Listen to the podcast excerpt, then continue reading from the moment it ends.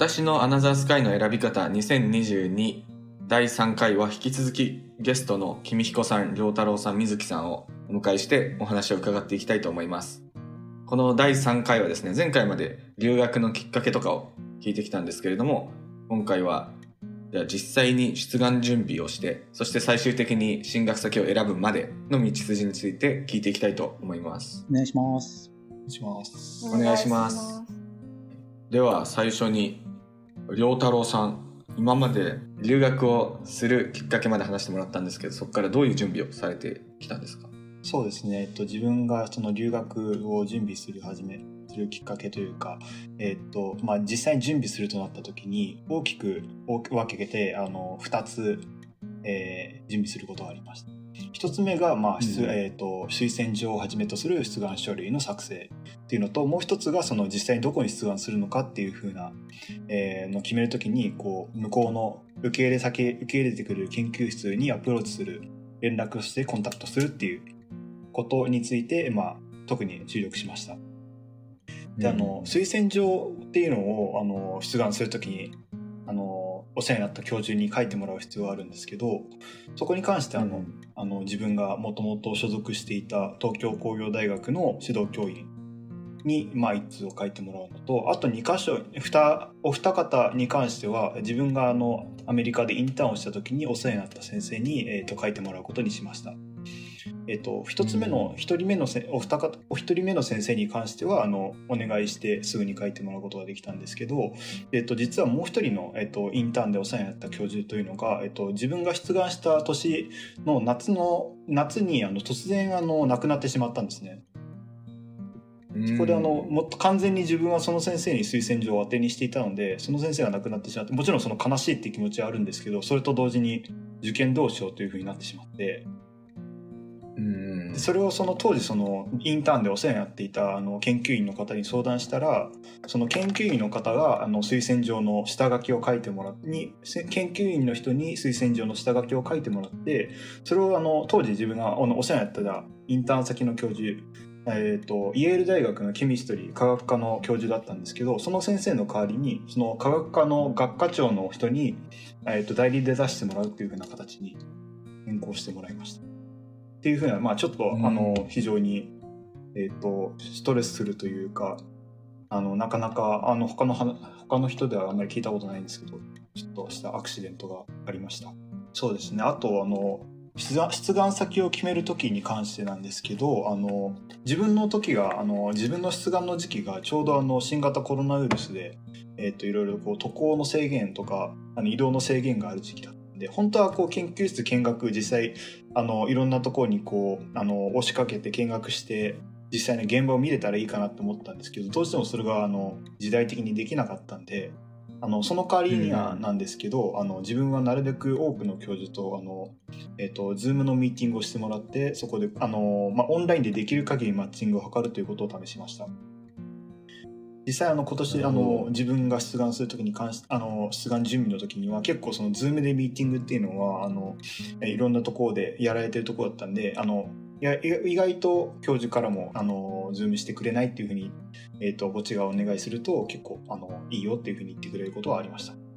ほど。それはもう書類とかを出す前の段階でお願いしてたそうですね。あの、大体書類の締め切りが冬の大体12月ぐらいなんですけど、えー、それより前のそれこそ8月とか9月ぐらいから始めて、自分はあの研究の興味に関しては割とこう広めに設定しておいてちょっとでも自分の研究に興味が関連しそうだなってところにはなるべくあのメールを送るようにしてました。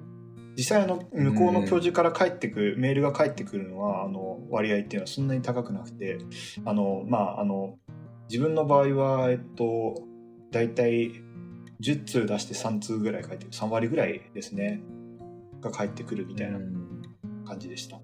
メンタルにきません？それそうですね。メンタルがあるんですけど多分あの一番最初とかは結構めちゃめちゃハラハラしてあのあのめちゃめちゃ文法とかをこうあの文法あの構成ツールとか使って直したりして出したりするんですけどあのだんだん後の方になってくるとあの同じような文章をあのメールであのコピペしてあの 送るみたいなあんまりこういうこと言うとよくないかもなんですけどあのだんだんこう作業になってきます。あの、ただ、あの、こう、あの、出願、あの、向こうの送る教授のメールアドレスと、あの、教授の、あの、 Dear 誰々先生ってとこがちゃんと合ってるかっていうのをちょっと気をつけてもらいます。なるほど。なんかアメリカの受験する人それ大変ですよね。僕イギリスって多分イギリス全般がそうだと思うんですけど、事前に研究室訪問は全然しないんですよ。あの、うんその、もしかしたら理系の方とか実験系の方また全然違うのかもしれないんですけど、イギリスって修士課程が1年しかなくて、で、僕の大学とかだと修論書くときに初めてその担当の指導教官が決まるみたいな感じなので、全然事前にその研究室の先生とやり取りするみたいなことがなくて、アメリカの大学で特に理系で受験される方、そのメールのやり取りとかめっちゃ大変そうだなと思って聞いてました。多分、これも多分、あの、必ずしも必要ってわけではないのかもしれないかなというふうに今思うと。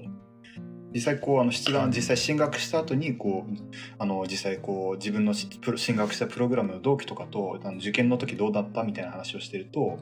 必ずしも全員がこの現在所属している研究室と面識があったかっていうと必ずしもそうだ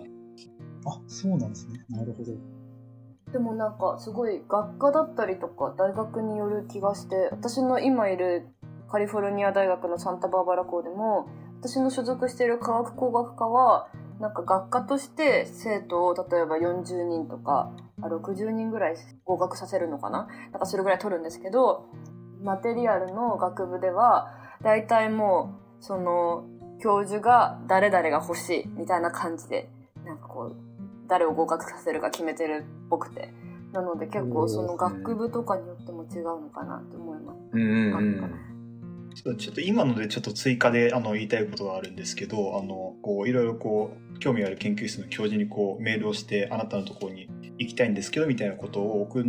てこうあのミーティングしてもらったりするんですけどその中の一人があのその Zoom でミーティングするのがその初対面だったにもかかわらずこう自分のこう研究のプレゼンとかを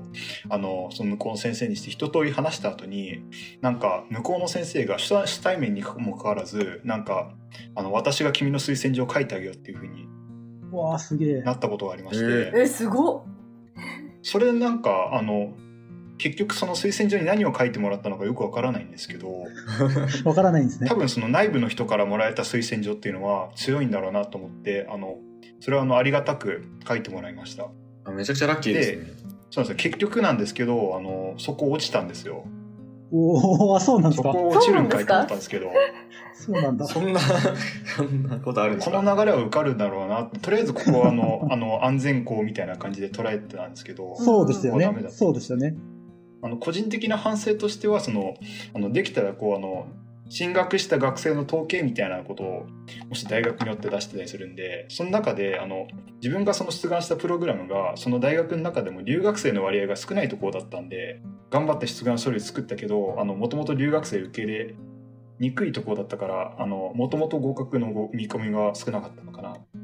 そういうなんかうん。出願に関する統計っていうのが手に入ったら調べてもいいのかなと思います。うんうん、確かにプログラムのファンディングのがどこから来てるかによっても海外生には払えないみたいなとこってありますもんね結構。じゃ水木さんはどんな感じでしたか？と出願準備で、まあ、もちろん良太郎さんがおっしゃってた通りやらなきゃいけないのはその推薦書をもらうこと。あと、まあ、英語だったりとか出願書類自身のまあ準備。自分のそのどういう目的でその大学に入りたくて、まあ、どういう目的でその学科に行きたくてっていうのとあとカリフォルニア大学の場合はあのなんかどういう多様性をそこの大学に持っていけるかみたいなそういうのも大事にしてる大学なのでそう2つ書類を出さなきゃいけなかったんですけど最初の方のその推薦書に関しての話だとまず私の渡航時期というかその入学時期なんですけど修士を中退していこうと思ってたんですよ。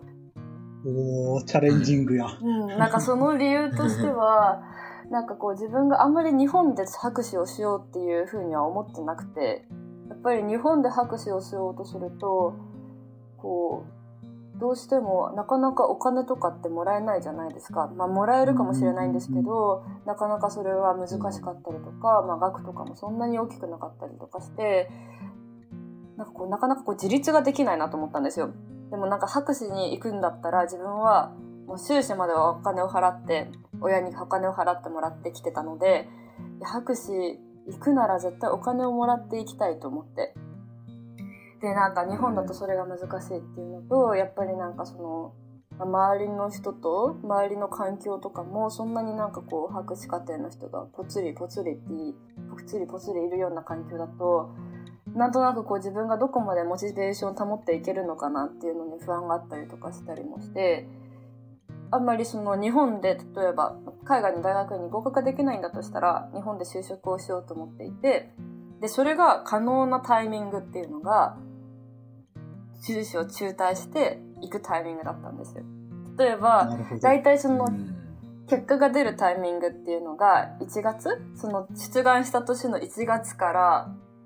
まあでも人によるなんか学校とかにもよるらしいんですけど1月から例えば3月ぐらいまでの間に結果が出るとして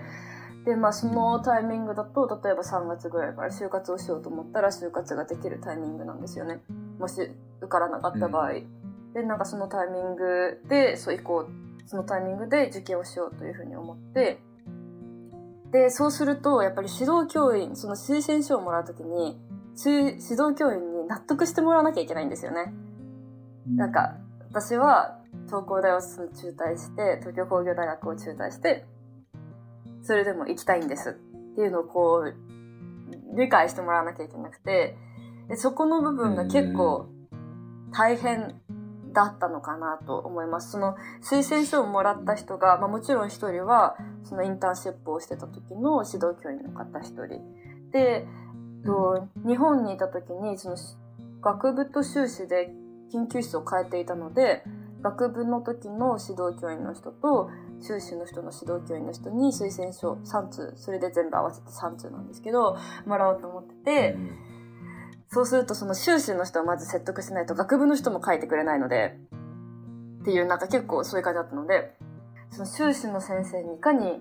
理解してもらうかっていうのは結構大変でしたね。でまあそうでも結構その海外その研究室は割とインターナショナルな環境だったので、まあ、なんか海外にこれまでにも行ってる人がその研究室を卒業した後に行ってる人がいたりとかもしたので、まあ、最終的にはあの理解をしてもらえてで推薦書も書いてもらえたのでそれで3通をなんとかゲットできたっていう感じです。あとはその英語だったりとかその出願他の出願書類に関しては、まあ、英語は結構その TOEFL を受けなきゃいけなかったんですけど割とネックでとりあえずなんかそのインターンシップで出会った友達とかに日本に帰ってからも結構喋ってもらったりとかして英語で喋ってもらったりとかしてとりあえずスピーキングのレベルをあまり落とさないそのいた時から落とさないようにしようとしてたのもありますしあと、まあ TOEFL 受けるときに大事だなと思ったのは耳栓のクオリティと会場のクオリティ。なんか大事ですよね。わかりますわかります。なんか大事大事。結構周り周りの音がすごく聞こえるのででもなんかその2回受けたんですけど TOEFL。2回目にようやく耳栓を買ってアマゾンでなんかこう耳栓いいなんかこうランキングみたいなの見ながら耳栓を買ってそれをちゃんと耳栓をしたらなんか結構点数が多分89点ぐらい上がって だからなんか耳栓ってすごい大事なんだなと思って。だからいろいろこう、まあ、もちろんすごい英語がめちゃくちゃ得意っていうわけでもなかったので、まあ、なんとかしてそのリクワイアメントの点数を超えなきゃいけないっていうのが、とりあえず超えるためにいろいろ考えてありました。それのうちの一つがその耳栓とか、かな。あんまり時間もなかったので、そんなに費やせはなかったんですけど、その英語自体のその能力を上げるっていうところには、でもそういうところは気をつけてました。あとは、そう、うんあの、出願書類の方は、書いたら、そそうですね。インターンシップをしてた時にできた友達に英語の添削はもちろんしてもらって、で、あと、そうですね。だからネイティブスピーカーをどこかから見つけてくるっていうのは結構大事で、って私は思ってるんですけど、やっぱりその人に見てもらった時に、なんとなくその、まあ、もちろん英語自体はすごく赤ペンがたくさん入ったんですけど、まあ、それと同時になんとなくこう日本で今まで例えばインターンシップをしようとした時に書いてた書き方とか内容のその構成の作り方と、なんとなくそのアメリカの人たちが自分がそういう出願書類を書くときの、なんか書き方のスタイルが違うなっていうふうに思ってて、なんか結構日本で出願書類、例えばインターンシップの出願とか、まあ、就活とかもそうかもしれないんですけど、あんまり書く字数とかが少なくて、自分はこんな人間だってこう、とりあえず言い切るみたいな感じだと思うんですけど、で私はそうだと思ってたんですけど、少なくとも。でもなんか、そのアメリカだと、やっぱり自分が例えばそう、そう、自分はこういう人間だって言い切るためには、なんかちゃんとしたその例、こういういきさつがあって私はこう思うみたいな。なんかちゃんとそういうところを書かなきゃいけない。そうじゃないと、そのなんか文章に説得力がなくなるんだみたいなそういう話をしてもらったりとかして、あ、なんかすごいか、すごいなんかこう文章を書くっていう意味でも結構勉強になったんですけど、なのでやっぱり、その、現地の人たちのやっぱり書き方のスタイルっていうのを、まあ、に多分習った方がもちろん自分も受かる可能性っていうのが高くなると思うので、例えば受けたい大学のその現地で、まあ、実際に合格してる人とかになんか転職してもらうっていうのはすごい大事なのかなと思いました。あとはもちろん日本の方とかにも見てもらってたんですけど。いやかなりそのインターンで UCSB に行ってからは行って留学しようってなってからはもう英語をどれだけ頑張るかっていう感じだですねったんですかもう英語をいかに頑張るかあと2ヶ月の間に全てを詰め込むっていうのが結構 大変でした、やばいですね。もう本当にそう12月の何日だったか忘れたんですけどそのなんか締め切りの直前の本当になんかギリギリの時間帯まで添削とかなんか直すその書類の修正とかをしててで最終的になんかその大学のウェブシステムそのアップ書類をアップロードしなきゃいけないんですけれどそのウェブシステムがダウンしうわそうん締め切りまでに。締め切りまでに出せなかったんですよ書類を。それ大丈夫だったんですか、えーでもそれは、まあ、もちろん向こうのそのシステム自体の障害だっていうことでなんとかこう一日多分結局1日ぐらいダウンしてたのかな。でも向こうの大学に日本から電話しました。なんか出願できないんだけどみたいな感じで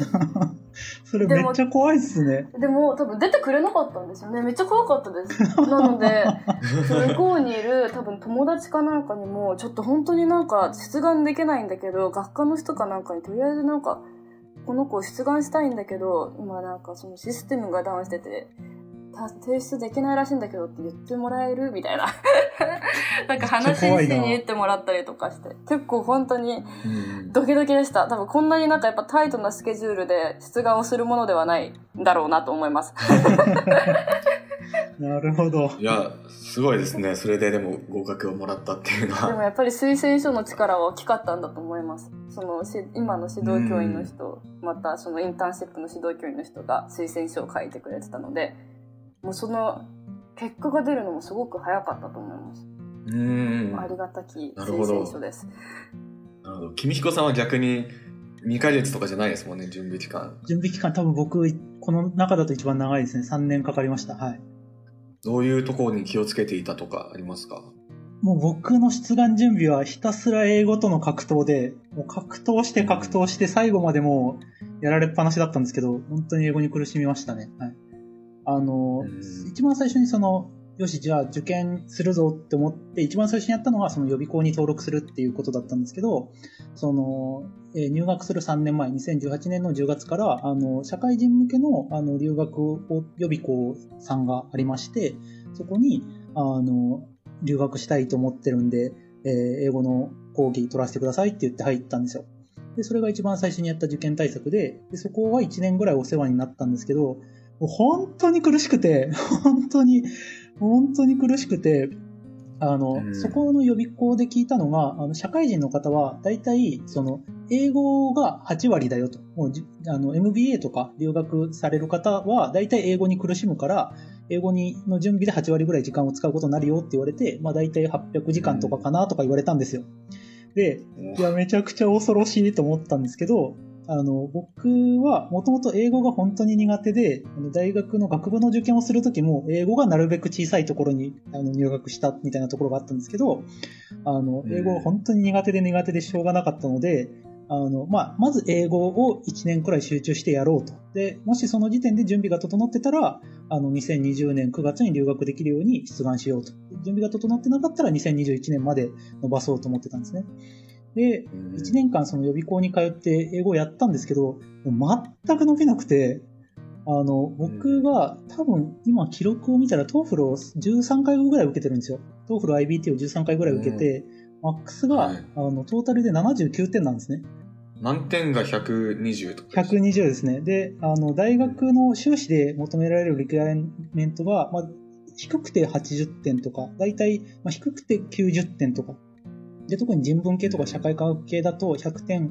出してほしいなっていう人、もしくは110点まであると望ましいよっていう大学が多いと思うんですけど、全然それに届かなくて、なんで最初の1年間と、あと、あの、その次の1年間、2年目は、2年目1年間はほぼ独学で勉強してたみたいな感じだったんですけど、そこはもうただただひたすら英語と戦う2年間みたいな感じでしたね。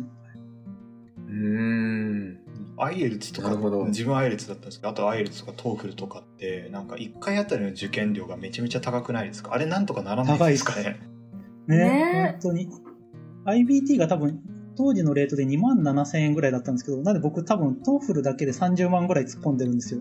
もう、それとあと教材費とかなので、あの、ただこれは逆に社会人のいいところですね。お金で解決するっていう、その、あの、時間はないからお金で時間を買うみたいなことをやって、でもじ買っても買っても全然届かないみたいな感じでしたね。うん。なるほど。逆にその最初の2年、その2年間英語をやられた後に、の他の準備とかっていうのは逆にもうスムーズだったんですか？あ、ありがとうございます。それで言うと、すごく大きな転換点が1個あって、最初の2年で本当に英語に苦しんで、あの、全くスコアが伸びなくて、あ、もうこれ多分ダメだな、留学できないなと思ってたんですけど、その2年目の終わりぐらいに、なので2020年の、えー9月かな？に、あの、このまた、あの、予備校というか、あの、留学支援会社さんのサービスの一つで、あの、イギリスの大学と提携して、プレマスタープログラムを提供してる予備校さんというか、留学支援会社さんがあったんですね。で、プレマスタープログラムっていうのが、まあ、要は準修士課程みたいなプログラムなんですけど、あの、イギリスの大学に留学したい、え、外国人、日本以外もまあいろんなアジア、え、欧州、ヨーロッパ、まあ、いろんな外国人の人向けに、その修士課程に行く前1年間、え、そのプログラムを受講してくださいと。で、そこの受講したプログラムで一定以上の成績が取れたら、まあ、あの、提携してる大学院に進学してもいいですよみたいなプログラムのパッケージがあったんですよ。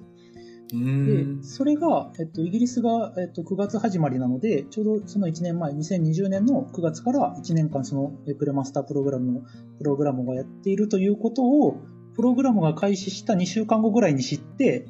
これって今から入れませんかみたいなことを連絡したのはすごく大きな転機の一つでした。で、もう本当に当時の僕は自力で英語をなんとかするの本当にもう無理だなと思っていたので、あの、なんとか、その、今から、えー、留学の道を見つけられないかと思っていろいろ探してた時に、そのイギリスの大学であれば、プレマスタープログラムを受講して、でそこの、で、一定以上の成績を取れれば、留学が叶うらしいっていうことを知って、藁にもすがる思いで、あの、入学したみたいなのが転機としてありました。でこれがすごく自分にとって良かったのが、その最初の2年間は、あの本当にひたすら TOEFL IBT のあの、準備をしてっていう感じだったんですけど、一人で黙々とやるの本当に向いてなくて、あの、1年目の予備校も本当に予備校スタイルだったので、1ヶ月ごとにクラスメートが変わるし、クラスメートと交流全然ないし、みたいな、社会人のちょっと辛いところでもあるかなと思うんですけど、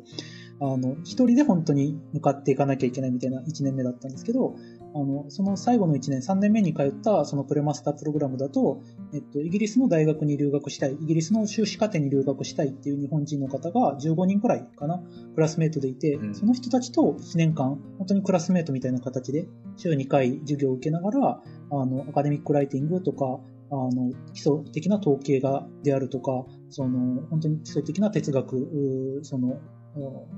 科目科目のあの基本的な考え方であるとかを学ぶっていうプログラムがあって、そこがすごく肌に合っていて、あの、英語は本当に苦手だったんですけど、研究は割と好きだったんですよね。研究的な営みは結構好きで、あの、まあ、統計みたいなこともそうですし、最後1年、最後のあの3ヶ月で自分で修論、卒業論文か、卒業論文みたいなのを書いて、英語で書いて出したりするんですけど、それもすごく楽しく書けて、